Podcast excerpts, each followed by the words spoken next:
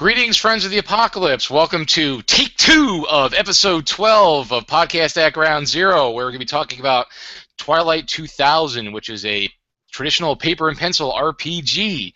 And we have tonight, as usual, Mr. Adam Scott Glancy.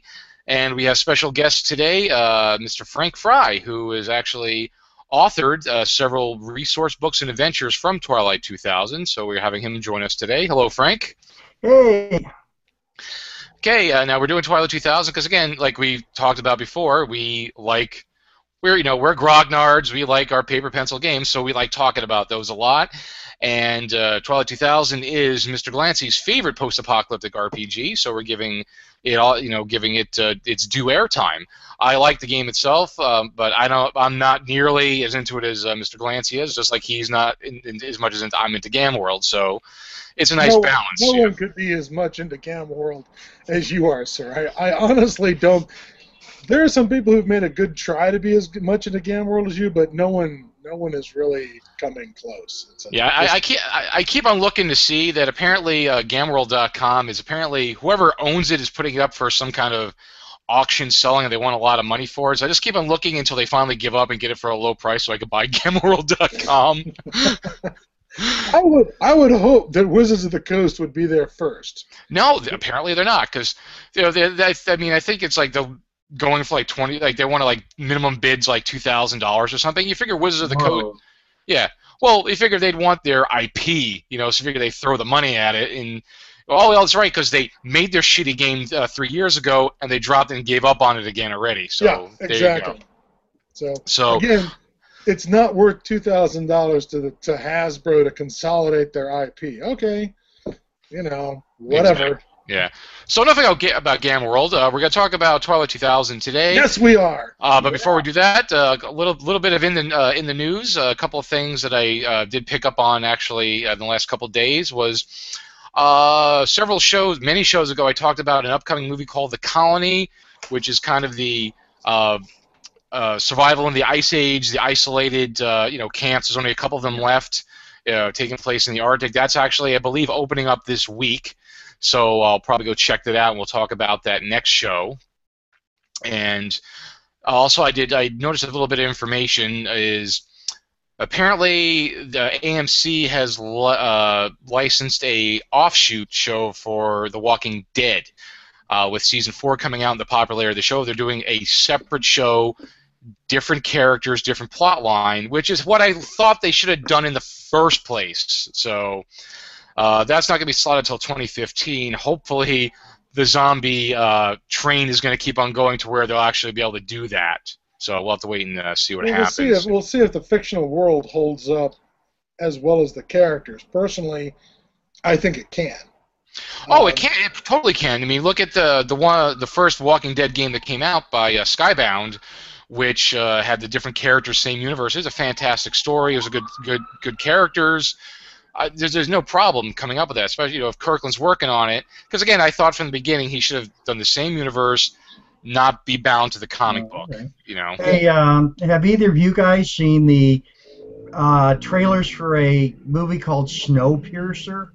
Yes, uh, it's the one with the they're surviving on the on the bullet train that drives around the world. Yes. Yes, we've we've mentioned we've mentioned that before, Scott. Remember I told you. Yeah, I, I, I, I, okay. So their their survival is on a they're surviving on a 200 mile an hour train. Yeah, it's like this. It's it's this giant train that uh, uh, has some kind of perpetual nuclear motion or something like that, and you know it's some kind of a holocaust, and they're also they're surviving. You know, their their world is the train. That's their bunker, and it's driving around the world constantly. Wow. Okay then, yeah, so that's uh, that's Um, that's going to be coming out I'm gonna line up to see that. Uh, yeah. at the video store when it comes out at Scarecrow. But you know, Maybe I'll wait till somebody transfers it to YouTube. there you go. And I, and I should point out that speaking of um, sort of apocalypses and whatnot, Mr. Wallace, because you posted back on September the 13th that it was the anniversary of break- the day. The breakaway. Yeah, it was the what the 14th anniversary of uh, the moon being blasted out of Earth's orbit on September 13th, 1999, sending the crew of Moonbase Alpha on Three- their journey. 331 brave souls, which you know we've lost due, due to us lo- losing the moon because of uh, nuclear waste disposal station two exploding. Yeah, yeah. I, I Yeah. actually went digging around in that, and uh, there's a What, bunch nu- of episodes. What in nuclear waste station two? You went digging around there? Uh, no, in, in, in YouTube videos, and I Ah. found uh, the Mission of the Darians, which is the apocalypse on a generation ship episode of oh, of uh, uh, Space 1999, just to you know make sure there's a way to thread this back into our apocalypse. Yeah, it was a um, it was an episode where there a generation ship's going by.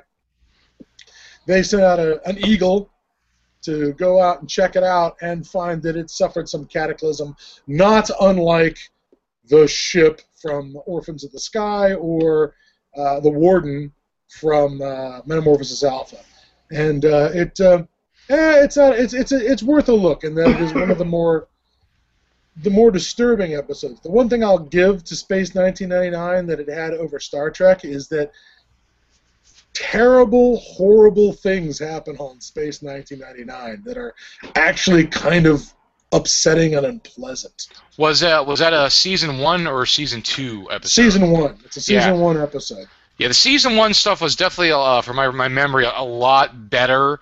Uh, season two, they kind of went the route of, okay, since it's American TV, let's make it all about action and adventure and excitement. You know? Yeah, it, it got a lot wackier too. Yeah. You know. Now, Um, by the way, uh, you want to talk about apocalypses, though. You ever imagine what Earth would be like with the moon blasted out of orbit?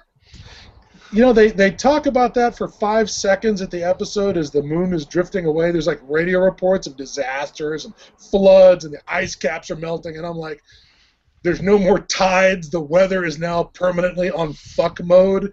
You know, I was like, okay, that could be cool. But, you know, the only time we get that is what? Thundarr the Barbarian? Oh yeah. Yep. Yeah, we're gonna have to spend some time. We're gonna have to spend some time on that that gem. we Sometime. are. Indeed, Yeah, indeed. we haven't got to Thundarr yet. But all oh, right. I, I love Thundarr. So anyway, enough enough of that. And then uh, you know, when you mentioned, um, oh, I just lost my train of thought because you were talking about 99? Space Not 19. Space. Um, Metamorphosis Alpha, The Warden. Oh no, Space 1999. Just just to talk about that one, one last second was apparently in 2010 uh, there was a fan made like video. It's like uh, it's like maybe like five. It's like five to ten minutes long. They actually got one of the original actresses Oh, yeah. And they built a set. They they tied up all the loose ends from the series to kind of wrap it up. They were sending their. This was like the last transmission, trying to send a transmission back to Earth of where they are because they found uh, a habitable. I think they called it um, Terra Alpha. Uh, you know, they all went there to, because they were because the moon was gonna, you know, uh, wouldn't be back again for another like 50 years, and they're like, well, this was an opportunity, so let's just do it. So we're sending they they loaded up all the Eagles and you know, you know, took a road trip to this planet. So it was a little fan made thing. I watched it. It was it was okay. It was interesting just to kind of like wrap up the story. So it's on YouTube. You can find it anywhere. You know. Yep. All right, so moving on to Twilight 2000. Oh yeah. All right, Twilight 2000. For viewers who don't know, it's a RPG which came out in 1984. Was it originally done by G, uh, Game Design's Workshop or no? Yeah. Yeah. It was originally Game Designers Workshop. Game Design Frank Workshop. Chadwick was the Frank Chadwick was the primary guy behind it. Now I no I no longer have my awesome original box set. edition. Yeah, but I but all I have are the are the the little weird black and white love rule those. books where Love there those. was a referee. This is back in the day where there's a referee's manual and a play manual. Oh so yeah. it, it divided the source material uh, with the rules in ways so that the you know the, all the rules for how to play the game are with the player, but uh, much of the background stuff and environmental stuff is with the keeper, which I thought was a which is a very cool way to divide stuff up. Plus all the background for the for the for the setting. Now, uh, tell us a- now. Tell us a little more uh, about the setting, if you would, Scott. Just give us a little more little Okay, rundown on that. the, the basic deal is it was it's first published I believe in 1984. Yep. It is the height of the Cold War. It doesn't get any. It doesn't get any colder. Once you go back to like 1963, uh, and the Cuban Missile Crisis. Um, uh, and uh, the basic idea is, is that we turn the Cold War hot in a series of uh, east during a series of east-west confrontations that were intended to take place in 1995. Um, that kicks off a third world war with uh, the Russians fighting the Chinese, uh, the Germans trying to force a an armed reunification with West Germany and East Germany, and finally a Warsaw Pact NATO confrontation um, that ends after a grinding war and a limited nuclear exchange, more waste of resources on the continuing conflict until finally the war doesn't necessarily end. There's no armistice, there's no treaty. Uh, no side really wins. It just grinds down until more and more units are disintegrating as soldiers give up and walk home, or units go rogue and set themselves up as warlords or potentates, and the collapse of the global economy has sort of spread a disaster around the world where you know Africa uh, has turned itself back into sort of a you know just an abattoir uh, of warlords and tribes and the uh, borders have disintegrated and you know it, it, it's a general global uh, disaster following this exchange throw in of course a little nuclear winter from the limited nuclear exchange, and it sucks to be everybody on Earth. And Twilight 2000 kicks off in the summer of 2000, where you play military soldiers. And this was sort of the, the genius of the game. It was a game that set you up to develop characters that had a military background. And then it set up a situation where your military command structure has broken down, either because their radios aren't functioning anymore and they can't call you, or your unit has been overrun and is now I hate to say behind enemy lines because well, like well, we're like the supply lines were cut, the you know the chain of command was cut. Yeah, yeah, yeah but you oh, know oh, yeah. units are units are now living off the land, and at this point, your unit or your fragment of a unit gets stuck behind enemy lines is a loose term. You're stuck in a zone that goes from somewhere from the Vistula River in Poland or the, the border of the Pripyat marshes all the way almost to the Rhine that is just this wrecked zone of Europe where, you know, governments extend as far as the rifle range of whatever local thug is calling himself the government, and you're you're you're just set adrift in this world. It was absolutely a sandbox universe. One of the very you know, for me, it was a very important sandbox universe uh, because it it took the world that we knew, the world of the 20th century, and suddenly made it so that you could wander around that world almost at will. Uh, you know, uh, turning it almost into your standard sort of, uh, you know, fantasy trek across a world because there were no borders, there were no customs officials, there were no national boundaries, that sort of thing to hold you up. Now, what what originally, besides that, again, like what made me pick it up uh, back in the day, mice was again, it was like these soldiers. It looked all like, oh, what's going on here? You know, the Cold War, uh, you know, the nuclear war, the survival, and the classic line on the back. Oh yeah, uh, it's totally sold me. Um, I don't know, I can't quote it exactly, but it basically, it's what does it go? It's like it's good luck. The, you're on your own.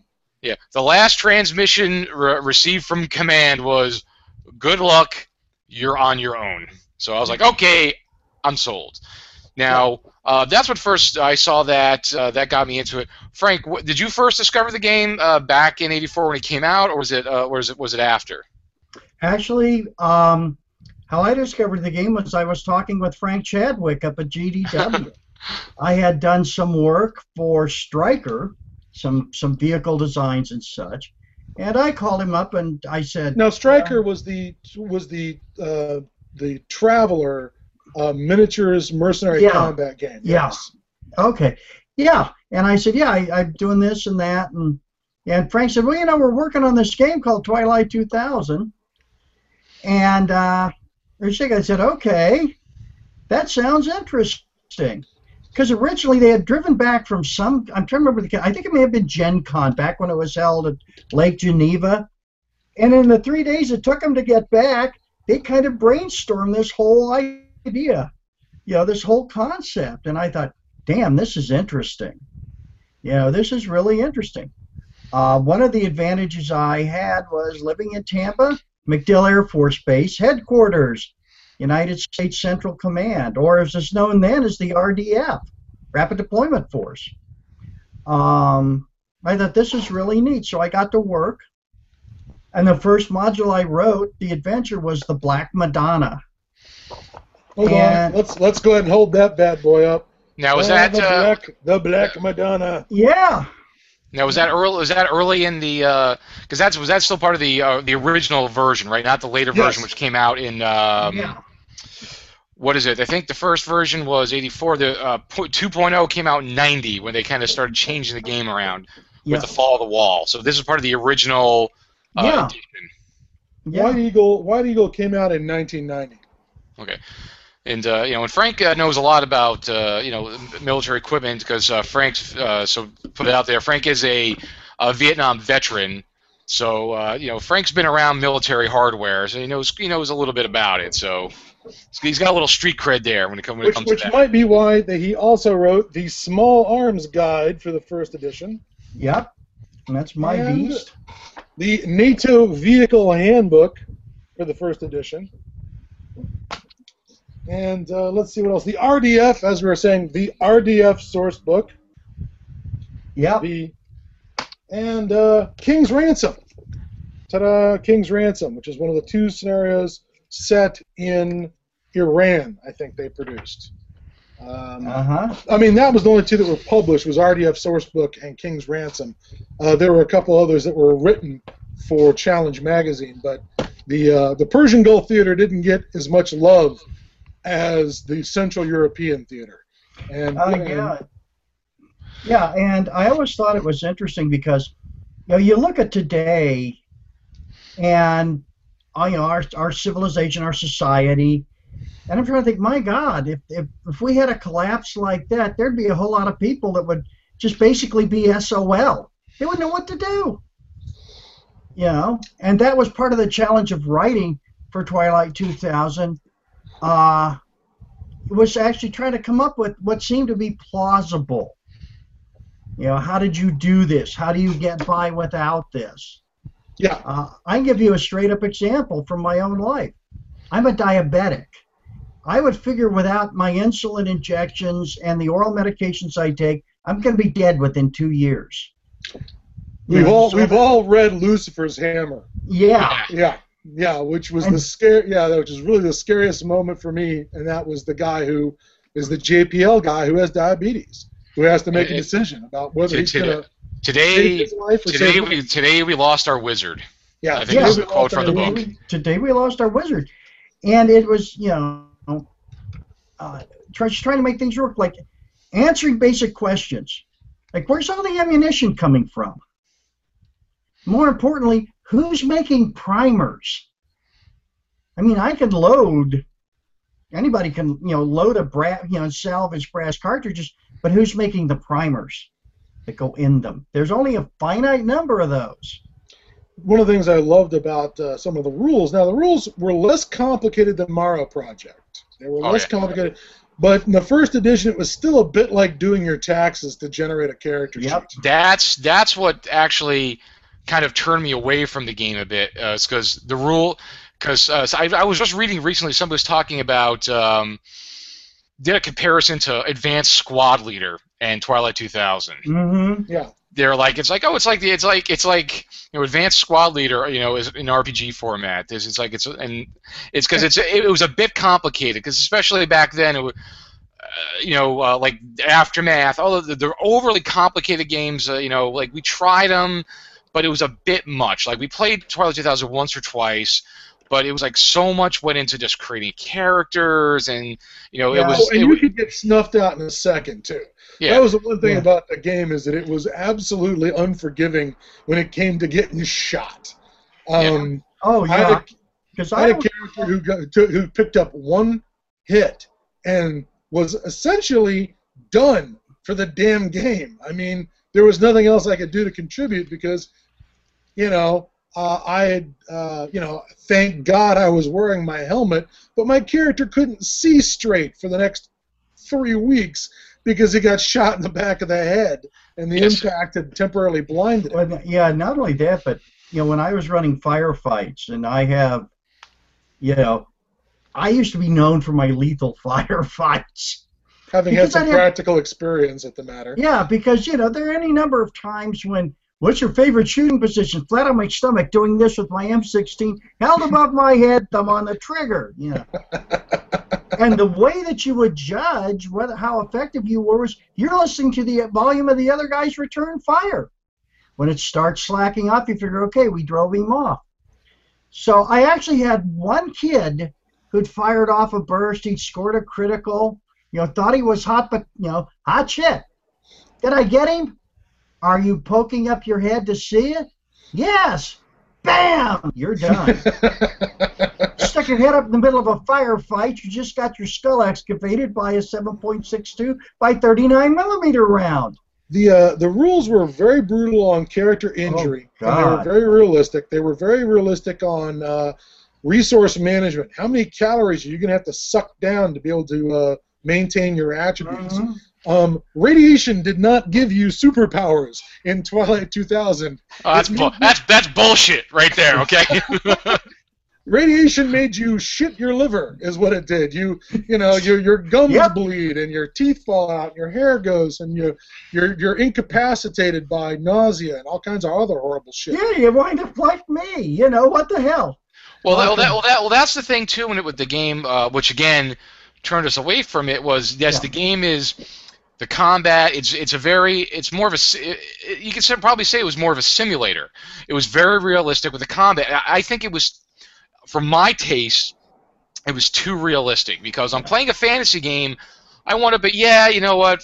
Yeah, I want to be the hero. I want to be able to do this and I want to be able to do that. You know, too much realism is like, well, if I want it to be real, then well, we'll just let's just go on the street. You know, because it. If I like wanted it's- it to be lethal and realistic, I'd play Call of Cthulhu and die in the first opening, volley, you know, volley of gunfire. Well, if it was Yeah, play, if it was played that way, but you know that's what you know that that's what the with the game is. It was it's a very re, it's you know for our viewers it's a very uh, hyper realistic game, and then you know we could get into a whole debate because I know actually um, some of our friends who do the D Infinity Live uh, broadcast who've been on the show before. I think that one of the recent po- uh, podcasts was just about realism in gaming.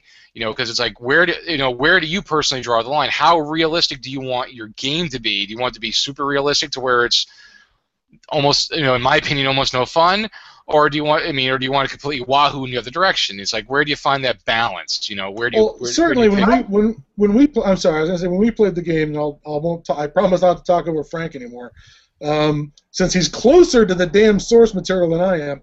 When we had firefights in the game, it usually worked out a lot like um, how it, what we saw later watching um, Band of Brothers, which was that the firefight either went all your way or you were completely screwed.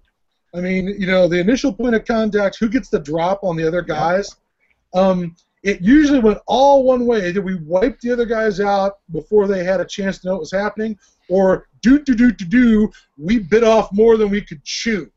You know, where and God knows I can remember some instances where we're like, "Yay, we're winning," and then oh wait, we we lost. You know, where the tables, the, the things fell apart very quickly in the game, and it after a couple of spankings and having lost some characters, I got a lot more cautious.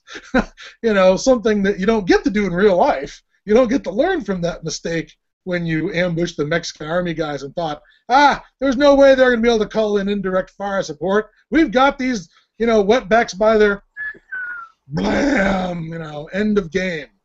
So yeah, we got a lot more cautious. We shot guys in the back.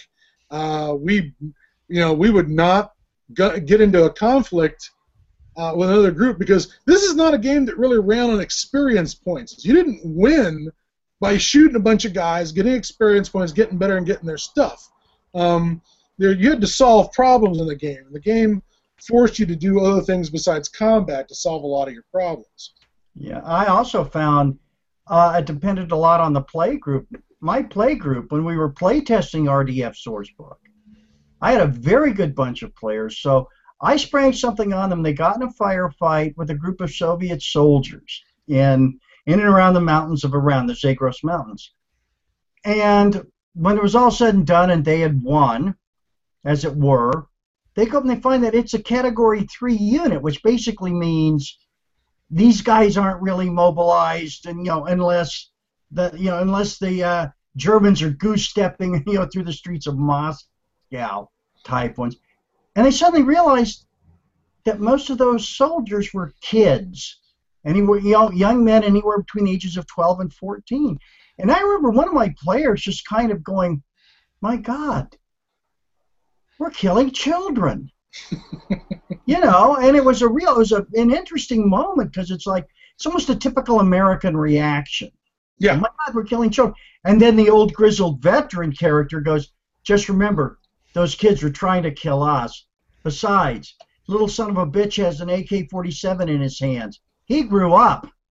Yeah. You know, so you had this whole thing going back and forth where they were aware of their environment. So that's a kind of realism. It's it's they bring it themselves.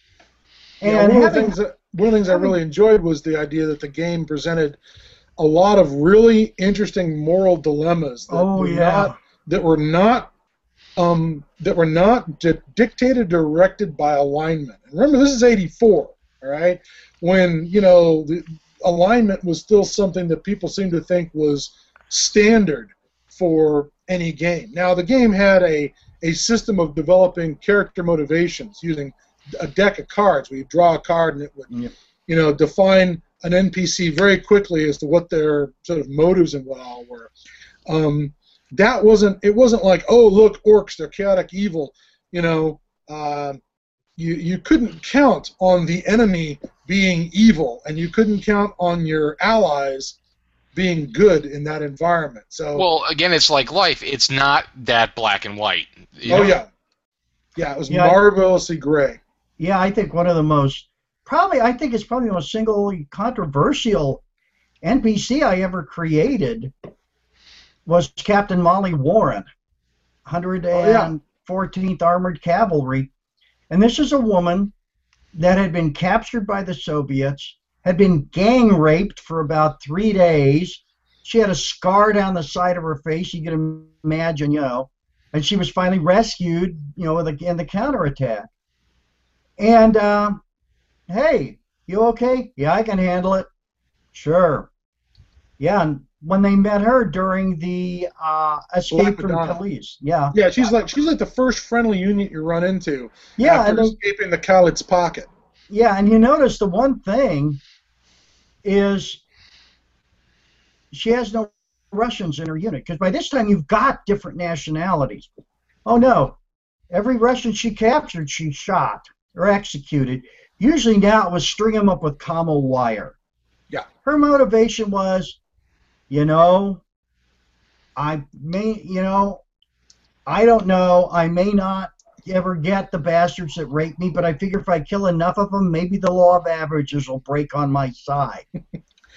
and she, when you encounter her, you the, your first reaction is, "Holy shit, she's a psychopath." Yeah, Um, because I had some players who were playing the Foreign Legion of the Fifth Division, so they're they're this motley group of of, of Russian deserters, uh, you know, Warsaw Pact deserters, uh, separated uh, Bundeswehr guys, separated uh, Norwegians, you know, and they're all in this unit. They're all speaking English because it's well, it's the one common dialect they all have, and they end up breaking out of the Kalisz pocket. There's like they start off with like 120 of them. The scenario starts whittling them down.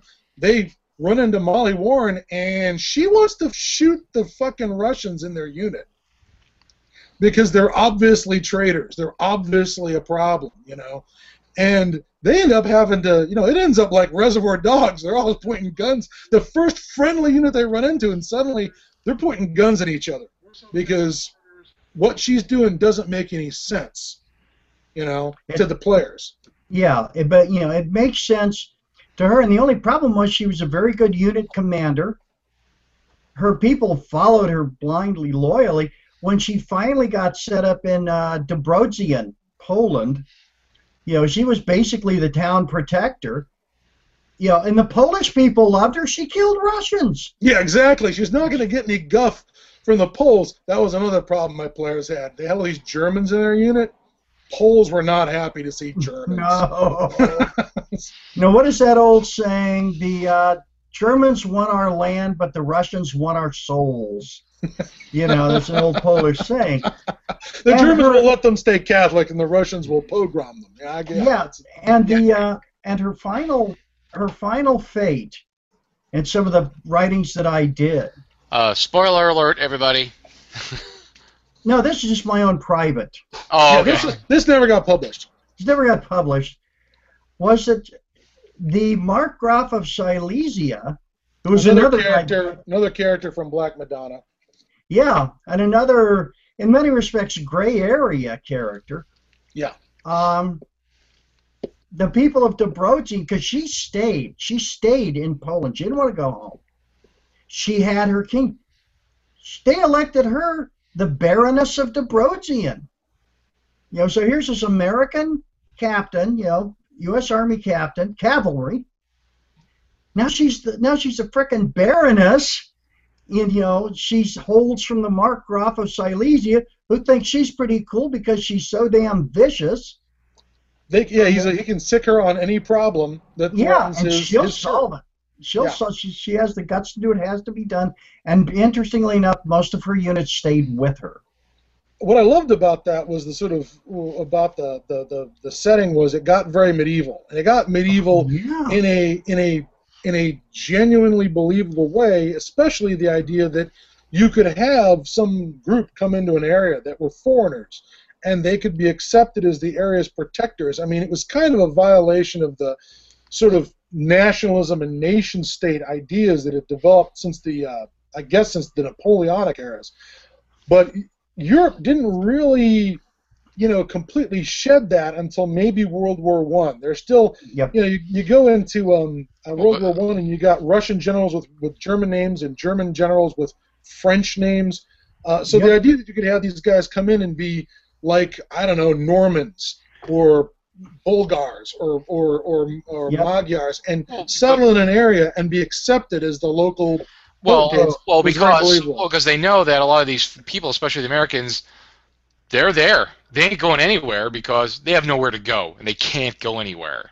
Yeah, So- and and by the way, Scott, speaking as a history nerd, Yeah. what you're probably thinking of is the Treaty of Westphalia in 1648, which ended the Thirty Years' War and began the establishment of the European nation state. Yeah. The nerd here, nerd here, history nerd moment. Oh boy, Uh, Oh, I can tell. I can tell you're a nerd because you had to correct me. That's that's always the big nerd test. If you say Oh, yeah. something like "Beam me up, Spocky," and they go, "That's Scotty." Ah, that's Yeah. Yeah, there, No. there, there is there is never any nerd moments on this show ever. never. Never. No. So Now, just, just to circle back a little bit, uh, so so Frank, you did several uh, source books for the game. Now you said you, now you said you originally got into that because one of the original creators you were you were kind of uh, friends with, right? and he was working for GDW. He'd already done some. and you're already GDW. working for GDW, correct? Yeah, but I, well, I I freelanced, done a few things. Okay, so th- now did you come up to did you come up to them and say, "Hey, I got some ideas for some source material," or did they ask you to, "Hey, we need some different source material and adventures"? It How was a happen? combination of combination of both, actually. Uh, Frank and, and Loren Wiseman and Marc Miller were all really mellow guys. In fact, I knew Marc. He was a guest at a convention here years or, or in Tampa years and years ago, and I'd make proposals. I just say, okay, you know, hey. And besides them, I got to tell you right now to put it out here in public. The Black Madonna was originally a very good friend of mine. Her name is Stephanie Robbins. She is currently a civilian analyst for the Department of the Army, an intelligence analyst. She did a lot of work in Eastern European studies, and she said, "Hey, Frank, you ever heard of the Black Madonna of Czestochowa?" I said, "Kind of vaguely," and she turned me on to it. So that's partly her idea as well, you know. So I'm going to give credit, you know. I mean, I'm she she was the spark, and um, the other, by the way, the other inspiration for Black Madonna Raiders of the Lost Ark. Aha. I wanted to do that kind of, you know, adventure with just a little tinge of the supernatural. Yeah. Now, th- now this is all from. Now you only wrote for the first uh, the first edition, right, Frank? Yeah, I wrote for the first edition. first edition. Now, uh, from uh, from again doing my research, because I, I I said I was out of Twilight 2000 at that point, but I know in '90 they came out with point, you know, 2.0, the second edition. Yep. And from what I've read, you know, now Scott, you can fill us in a little bit more on that. Was there was changes in the game uh, to where because the the cold the cold uh, you know the wall had, had fallen in '89. Well, So the there- mechanics the mechanics had changed. Oh, mechanics Um, had the- changed in the, that the, rules. The, the new edition had this cover on, the big yellow cover, and there's also the big yellow box over here. And um, one of the things that they did was they, they changed the rules quite a bit. And Oh what yeah. they, the character sheet um, uh, was changed up so that um, it became a lot easier to make a character. It was a lot easier to uh, to define the character's abilities. Um, it became a skill. It was still a, a skill-based game, but a lot of your skills were, were now based on some attribute bases. You know, if you had some intelligence, you know, you, you you'd be pretty good at something even without training. Um, but, But now- and but they, now- and they so- also fixed the problem of the first game had this one weird rule about weapons fire. Um, when you took a shot in the game originally, uh, guns held shots, not bullets, and a shot was three rounds, and it was a way for them to streamline auto fire and other rules. The result was you couldn't just use one bullet; it was always three rounds, and that always was kind of wonky. And it was like something out of a tabletop miniatures or like something out of Squad Leader. Yep. Um, they fixed that problem, and the rule set, they tried to adapt this rule set, GDW did, to its game Dark Conspiracy, which is sort of a dystopian supernatural game. Uh, uh, they also tried to adapt it to something called Merc 2000, which was uh, Yeah. an alternate history, no cold, no Third World War, but a world that's spiraling into chaos. Yeah, Um, 'cause- because because I think they were they, what I've read is they were worried about danger of their game becoming obsolete because the Cold War was over, so Yeah. it wasn't as relevant. Yeah. so they had to come out with some other yeah, sources. Yeah, instead. actually, what they did also too was if you read that, they basically turned it into an alternate history because in second edition, the point where it diverged was, if you remember, when Boris Yeltsin is mayor of, Mo- you know, the whole thing with the KGB, C- yeah, the coup. In this case, it worked. Yeah. And you hardliners were still in charge. I, I'm gonna be a I'm gonna be a Oh, dick and say that um, whenever I think about Twilight 2000, uh, my my bet was always that it should be run as a as a alternate history. That you should not care that it's set in 2000 and that was 13 years ago. You should Yeah. not care that things. You should just pick a point and yeah, like they did. They picked a point in 91. They did it at the coup. But in my opinion, the coup's too late. In, Yep. to, to save the Soviet Union, you can't pull it out with the coup because Eastern Europe has already fallen and you know Germany's already reunified. You need to go back to 1989, just before the Tiananmen Square massacre, when Gorbachev and a bunch of his liberal buddies, including Shevardnadze and a couple of those, well, how liberal Shevardnadze is, is remains to be seen, but they fly out to Peking, and they're there just before the Tiananmen Square blows up, and the students are going crazy because of this this glasnost thing. And so what I did, and when I sort of rewrote it for my own homebrew, was that um, the KGB does to Gorbachev what they did to General Zia in Pakistan. They blew his plane up. And then they blamed the attack on uh, jihadists from Afghanistan.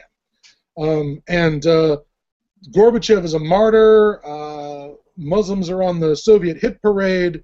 Um, the the Chinese don't ha- eliminate this this infection of of uh, uh, you know glasnost and perestroika, and the Soviet police state cracks down against an imagined enemy, which is you know uh, Islamic fundamentalism. The result being is that they beat on their Islamists hard enough that they actually generate the Islamic fundamentalism that we run into in the 90s.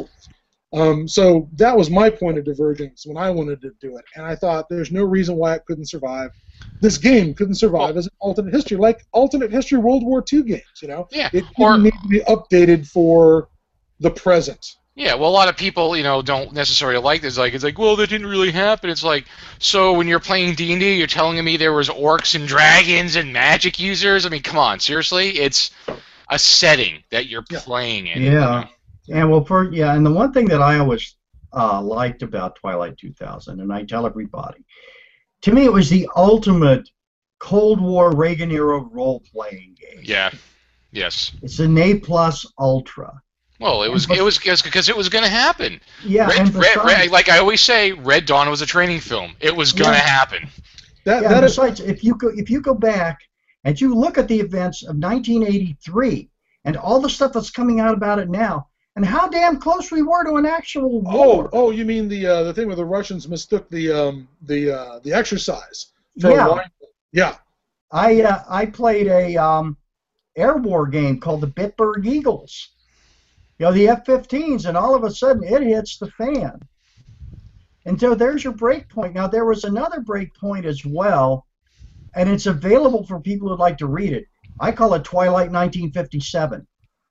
It's the paper's called Operation Drop Shot, and it's an analysis of what would have happened if the U.S. and the Soviet Union had gone to war in the 1950s, and it's very detailed.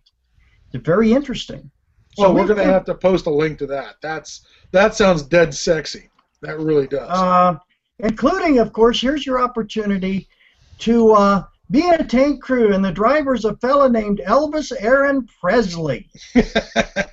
And believe it or not, I, I read an article by one of the men that was in his unit, and he said he was a damn good soldier. And he said he You drive the wasn't. tank. Yeah. And Now- that he was he was not being Elvis. You know, he was just one of the guys. Now here, now here's a question. I know in uh, I, I don't know if it was the second edition or the third edition that came out. Which was the, the edition where basically they tried to tie the Twilight 2000 setting into 2300 AD? Was it was it with the second Well, that edition? was or the third? always that was always the Yeah. case. That was Oh, That was was it? always- always the case because what I understood was is that the, if you read 2300 uh, or Traveller 2300, Traveller 2300, uh, they actually mentioned the Twilight War as reshaping the world, and apparently Frank Chadwick and all these guys at GDW sat down and over like three months played this giant board game with homebrew rules, where they took they they fought the entire Twilight War and the aftermath of it up until 2300 AD, and that created their setting. That the because the French the guy playing the French player did really really well. By the time you get to 2300 AD, France is the third French Empire, and they are the superpower of the 2300 see and if I might jump in here for a moment, Oh please. I think that was part of the reason why 2300 didn't do all that well. You write it for an American audience, which is obviously was designed for. For God's sakes, don't make the French the centerpiece. Well, they were the, but they are the evil empire that you can always take a run at. I mean, it was it was tough that you know you read the thing and America has been reduced to a second-rate power. We're about the kind of America that you'd expect from say 1890, compared to the powers in Europe. You know, and uh, you know America is get back to being the brash upstart nation, but you know you, it's tough coming back from a limited nuclear strike in your backyard. You know. That's true. And by the way, I did the um, I did the strikes and the targeting uh, stuff for the uh, Soviet Union. I did the Oh. strike maps. The Twilight 2000, uh, Yeah. the, the, uh, was it USSR 2000? Yeah. Yeah. Oh, the, the okay. nuclear strikes. And I was at limited. Ye God, you know, you look at the targets in the United States, you look at the targets in the Soviet Union. There were targets all over the world. Yeah, it ain't that limited. Um, I noticed No. though that you you didn't hit uh, what's it called, Yamantau Mountain, which is the creepy Soviet giant underground city in the Urals. I So- didn't know. I didn't know about it. Had I known about That's it, okay. No, no, it, you missed it. Therefore, it's the center of all of that evil Russian nastiness. all right, as hey, they're still trying to fight the Third World War, even though everyone else has given up on this stupid war thing. There's still these grizzled old generals and party apparatchiks in this underground city, you know, trying to figure out how they're finally going to vanquish capitalism, you know, from the yeah, face of see, the that earth. was yeah, see, and that was the thing. I mean, when you look at some of the stuff that that I you know that I did, and and I'm very proud of it. I worked the RDF source book from open sources only, although I had some help from some of the folks at what is now CENTCOM, which was then Joint RDF Task Force headquarters. And you know, I used to look at it like I, I took out some stuff and I read it like several months ago, and I'm like, my God, was I ever off the mark? But then I realized, no, not by that much. I have given you a ration of shit for uh, presuming in the RDF source book that Iran would get less crazy. I mean, that's your only big sin in Yeah. in, in, in the RDF source books. This idea Boy, that boy, could you have not been more wrong. Like, yeah, granted, they have.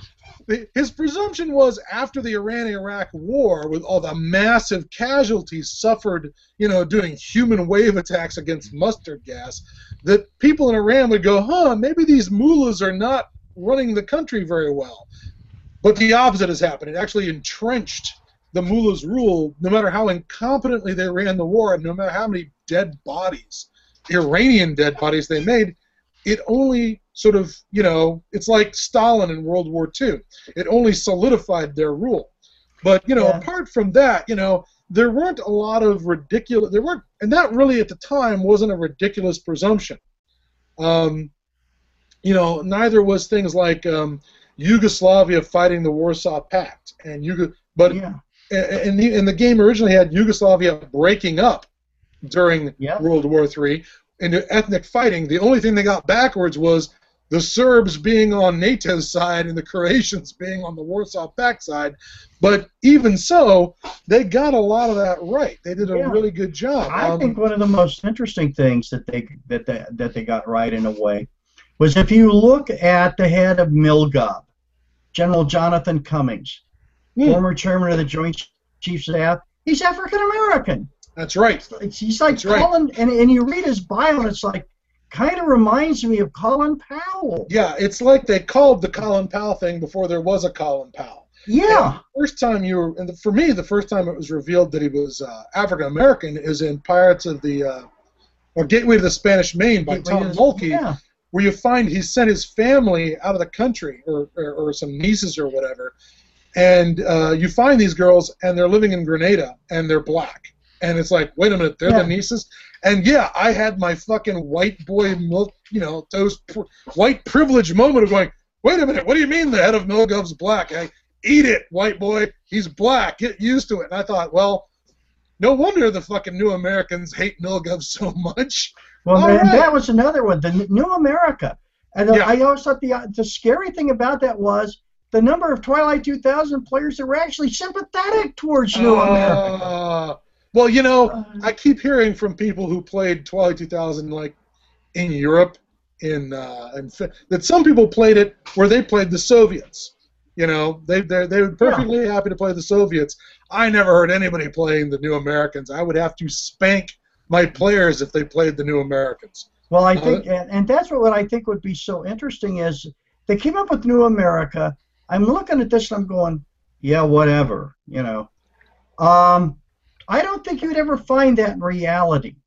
I don't think you're going to find the super militia out there. No, You know, you'd have all these little chunk of junk groups, uh, you know, of you know, what, whatever variations of Peckerwoods they got out there. yeah.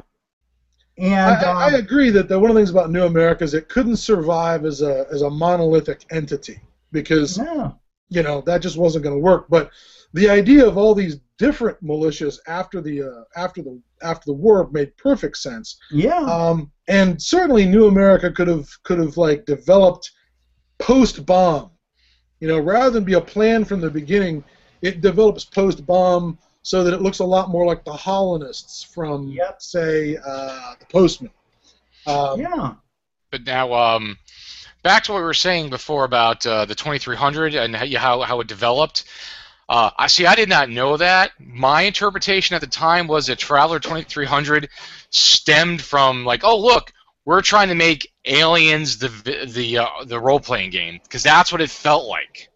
Certainly, the tech looks like that. They went for a very hard science look. Very, the very hard Yeah. science look, the 2300. And, Now, you, uh, now you said now you said that was all along. Then they came out with a third edition in 1993. How much did did that vary much from the one that came out in 90, the second edition? what they did was the second edition used a D10, and the third edition, the 2.2, which I happen to have, um, used a D20. Okay, so it was just more a little more of a mechanics change than anything else at that and, point. and not only that, but they also had a way of character generation where you could actually have a civilian career. Yes, yes, you could. You didn't have to just be in the military. No, you could have a civilian career and suddenly you're in the military. You take a look at that. You take a look at Traveller, New, yeah, Traveller, New Era, which was along the same lines and used the same system. It was called the GDW House system. Yeah, they they tried to apply it to everything. And then perhaps the greatest thing they did was they applied it to a wonderful game called Cadillacs and Dinosaurs. Oh, geez, Yes. do I have a copy of that here? Uh, mine's packed away, but I always thought it would be one of the things I found Oh. interesting was the hearing the number of people. I've got that. That's got some ace stuff in it. Was hearing the number of people that played Morrow Project. Then when Twilight 2000 came out, they switched over to Twilight 2000. Yeah, And that was uh, who they I- were after. and uh, somehow, though, the idea of a fusion-powered M1 Abrams tank, I don't know. It got a little rasty as it was. Well, it's it's it's a, it's a different it's a different setting. It's a different it's a different world universe for sure. I- It's I def- would like definitely a different point- approach. I would like to point out that Twilight Nightmares was a collection of scenarios that basically did horror and science fiction themes for Twilight 2000. So there's, a, there's a crashed alien spaceship. There's a there's a Jurassic Park style problem. Predator Uh, style. Yeah, there's a. Predator style problem. There's a my favorite though was a scenario called uh, Warlord, Yeah. which was the which was the Terminator style scenario where um, a there is a factory with an AI in it that is cranking out enslaving people and making them build war machines to go out and conquer the area and restore order. And um, it was set up so you could either have it as an AI is actually the problem, or there's kind of a Wizard of Oz situation where there's a guy pretending to be the AI. But Pay no attention to the man behind the curtain. yeah, exactly. But you know, people were willing to surrender to the machine because it knows better and it's super smart. You know, uh, but but um, but you know, a man would have put them. All, Oh, it's just another guy like us. But suddenly, this you know, he's got this. That was one of the alternate endings, and I thought that was really cool. All right, well, Yeah. we're going to start uh, winding down here because we're we're almost at our limit. But I wanted to just be able to hit on a couple of more things related to Twilight 2000. Yeah. Um, now, there was back in oh god, when was it? 1991. There was a licensed computer game that came out for Yes. Twilight 2000. I played it a little bit. It was uh, I didn't play it at all. Black Baron of Warsaw, I think is what it was called, and it was a sort of a takeoff of the um, uh, Ruins of Warsaw uh, s- uh, scenario book. Uh, it was kind of what it was based off of. Um, it wasn't particularly good in my recollection. Well, again, it was 1991 as as well. So I mean, how Yeah, that- how, how good were how good were those type of games back then, realistically? so Fair, fair enough. Yeah, there was the Ruins of Warsaw. Um, but one of the things that it wa- well, certainly it wasn't as good as it. It, it felt like they were trying to do Wasteland. yeah, you know, uh, but they didn't quite get there. Um, there were certain mechanical difficulties for it. My my biggest complaint was when you developed a player character to go out and, and you had multiple teams of, of characters you could put together and, and go out. squads, I believe. Yeah, you could organize these squads. Um, there was an upper limit of how many men you could have, of course, but the the character generation was such that um, play uh, the characters were rarely good enough at any more than one thing. You had you ended up with one guy as the shooter, one guy as the driver, one guy as the mechanic, and that always kind of bothered me because it was difficult to create well-rounded characters. Yeah. Now, uh, the last thing I want to touch on before, well, actually, before before we do that, um, Scott, can you turn your camera like you did before? Can you show us that Oh. nerdgasm you have you have All over right, all right, there? This is the this is the nerdgasm. Let's turn this down. Well, first there's the, all the bookshelves back here, but over here we have set up a big giant pile whoop, of Delta Green. Shane, I swear I'm working on Delta Green. Uh, there's starting from Dennis's novel over here. Here's all the Twilight 2000 material I've got, plus this giant pile of books, this giant section of books here. Here's some of Frank's. Um, that is my Twilight 2000 collection. These folders are actually filled with articles that I photocopied way back in the 80s out of magazines like Challenge magazine, so I could reference them without having to, you know, tear up and damage my copies of Challenge magazine. So Nice. that that's my giant collection of Twilight 2000 crap. So there's so there's quite a bit of stuff for Twilight 2000 out there. and to point out a couple other things, these two folders here are filled with material that Tom Mulkey sent me before he passed away. Um, when because I discovered he was living in Florida and he was writing a lot of Twilight 2000 material about Florida. He wrote uh, Gateway to the Spanish Main. He wrote um, Urban Guerrilla, which is a really classic uh, scenario, uh, and uh, set in a New America run uh, St. Petersburg, Florida. Um, he did uh, uh, some other stuff set in Florida, and because I was, you know, living in Florida at the time, I was thrilled with any Twilight 2000 material that was set in Florida. So he sent me a bunch of his unpublished notes for things like uh, uh, Murphy's Rules, which was set at the University of Florida, uh, The Mad Woman of Miami, uh, Warriors of the Everglades, and a couple other scenarios that he came up with that are really really kind of cool.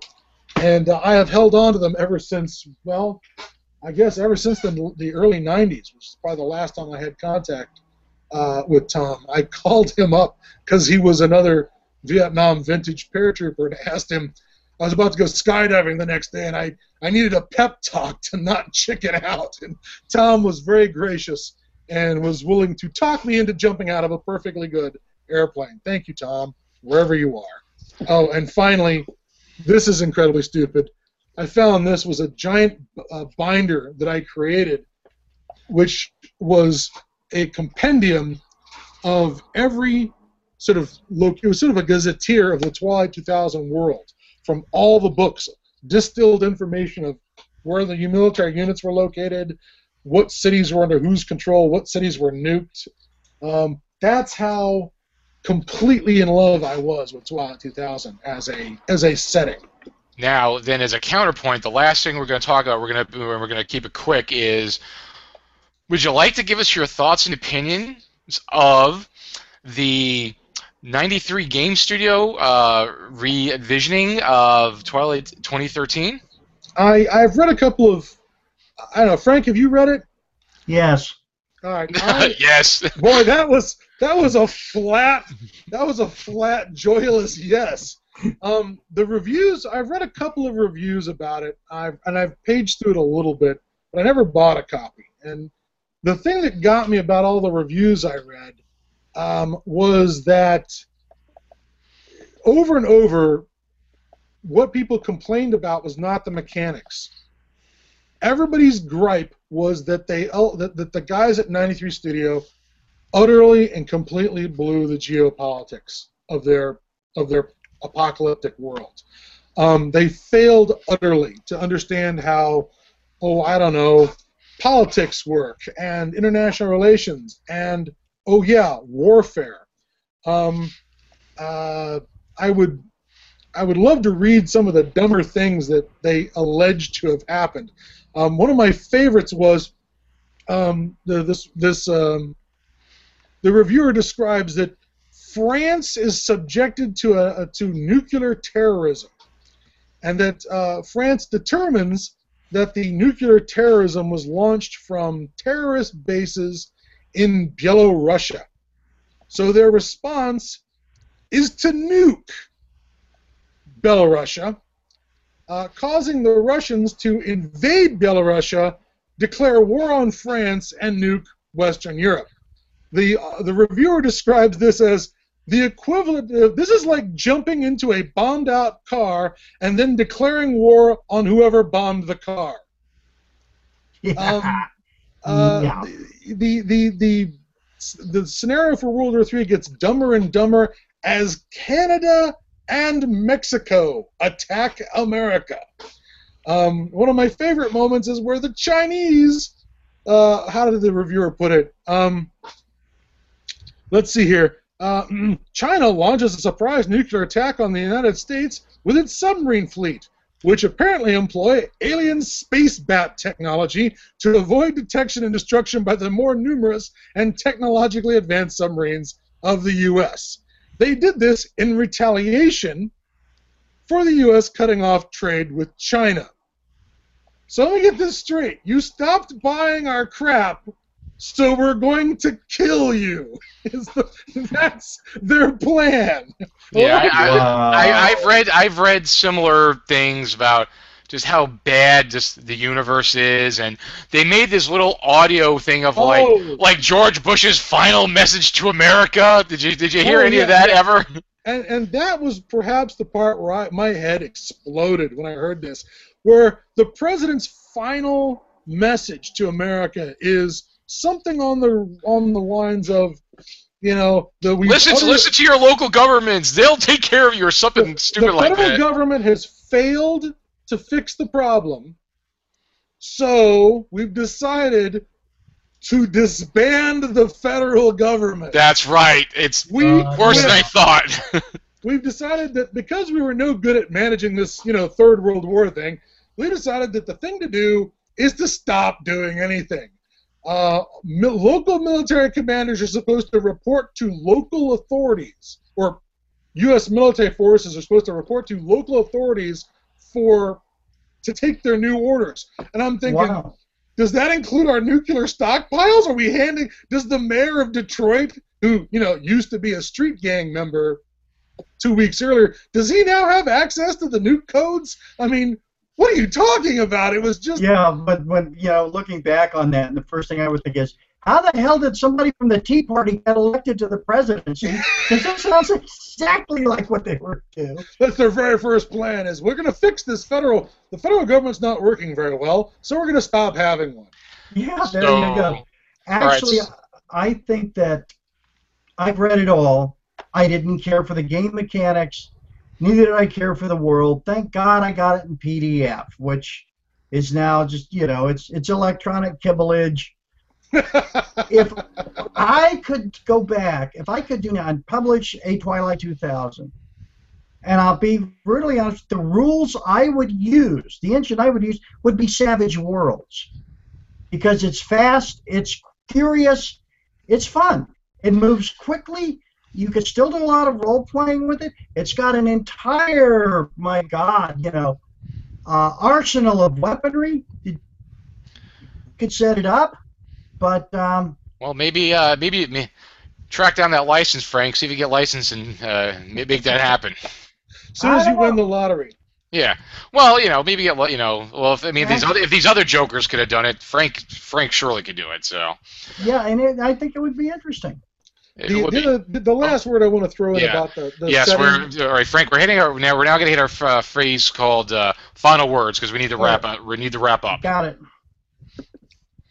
So, uh, what is your last words, Mr. Glancy? Oh, okay. For my last words on the on the reboot um, of Twilight 2000, the one from Studio 93, um, one of the reviewers of the game, you know, made the comment that when they they read the original Twilight 2000, they sort of fell in love with it because it was clearly put together by um, uh, history and politic wonks who had a Mhm. deep knowledge of their subject and had just, you know, uh, done their damnedest to create uh, not just a uh, uh, an entertaining and interesting world, but one that was uh, built in enough plausibility that you could you know you could uh, maintain your your suspension of disbelief.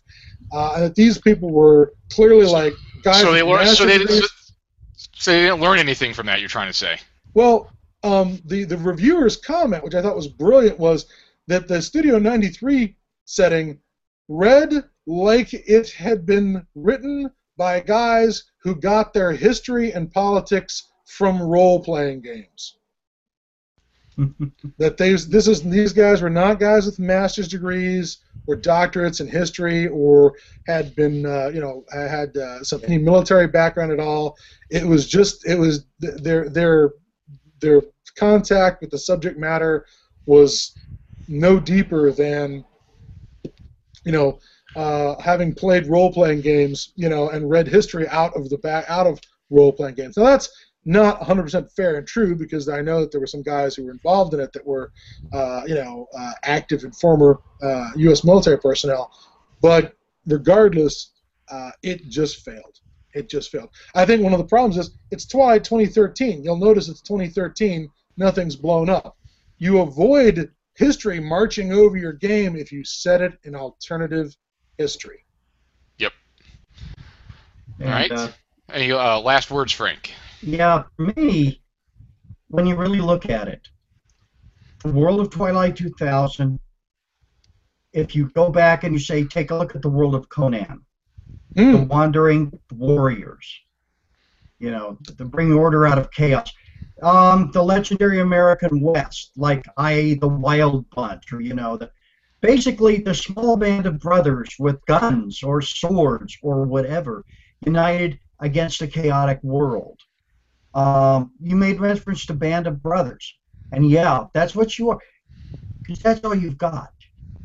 In the It end, was- that's all you've got. it was a it was one of the few games where you know uh, we never did this in D and D. In D and D, we always just wandered around to the next adventure. But Twilight 2000, a game where we got attracted to locations and you know set ourselves up, became warlords, tried to carve out a piece of civilization, Yeah.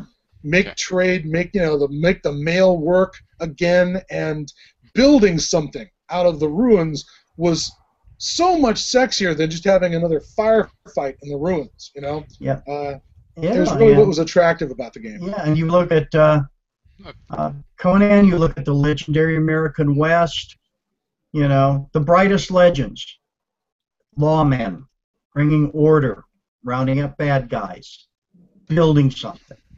And in Twilight 2000, I think that's in a way is what it is as well. That's a very uh, very good analogy, uh, Frank. Uh, I never I never thought about it like that myself, so it's, it's very good. So, all right. So uh, last words to me. Again, I really don't have a whole lot of last words. You know, again, I, I wasn't as steep in it, uh, the game as much as, as these guys are, but I've actually learned a lot about it just from uh, being on listening to these guys, listening to Frank and Scott talk about it. You know, like Frank's last words. So. Yeah, it resparks my interest in it again. You know, maybe somebody should write some fiction on it. But um, yeah, that's my last words. Frank Scott, write some good uh, Twilight 2000 fiction. That's my last words As on soon the as I subject. get as soon as I get done with my Delta Green writing assignment, I promise I'll you get right on it. Right on that.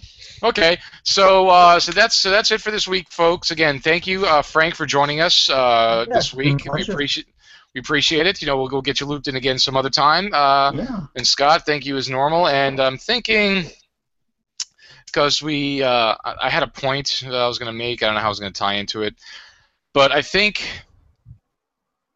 next time, folks, I think we're going to finally touch on a subject that I've been avoiding and don't want to talk about because it's too popular. But I think it's it's fair time that we we touch on the subject matter. Do you know what I, what I'm going at, Scott? Uh, you might be coming around to the F word. You might Uh. be. Are you coming around to the F word? The F word? Fallout. Oh no no no no no no no. The Z word. Oh, the Z word. Oh yes, we're not we're not say we're not using the Z word. Um, That's stupid. it- Don't say that. but, uh, why the saying- question is, the question is where do we start? Oh, I don't know. We'll figure it out. But I think we I think we need to touch base on. Uh, fair enough that we need to talk about the zombie apocalypse because it's popular, it's cool, and you know we are been fans of it for a long time, you know, way before because you know we're hipsters because we were into it before everybody else was. So. Uh, Uh, 17 years old, went to the midnight movies, the Midnight Movie Express at AMC theaters in uh, in Seminole in, in, in Altamonte Springs, Florida, and watched Dawn of the Dead. Uh, you know, at age 17, and that was it. I'm hooked. Oh yeah, I saw before before I even saw I saw the original Day of the Dead in 1985 when I was 16 years old in the movie theaters, and I was into this stuff before then. But again, I'm not going to justify how much hipsters we are. But I think I think maybe we'll touch on we'll touch on the zombies because we've talked we talked Cool. about it a little bit, and I think I think it needs its. Uh, We've been chewing around the edges of the Z word for a while. Yeah. Yeah, okay. Oh, and, and by the way, uh, early 1970s, out at a drive-in with a friend of mine, a, a six-pack of beer, and Night of the Living Dead, the original, on the screen. that was your that was your point of contact. Yeah, that Yep. was it. That was the first one. Okay, so it's decided next uh, next show, folks, which we're not going to have. Uh, we had a show early this week because I'm uh, out of town all week for the real job, so um, so we couldn't do it next week. But the week after, after I'm back in town from business, uh, we'll pick up where we left off. So two weeks from now, we're going to pick up and we're going to talk about everybody's favorite, ever favorite uh, apocalypse is zombies. So Mm, Uh, zombies. so, good night, folks. Uh, again, thank you, Frank. Thank you, Scott. Thank you, anybody who put up with our BS and listened to us for you know however long we talked.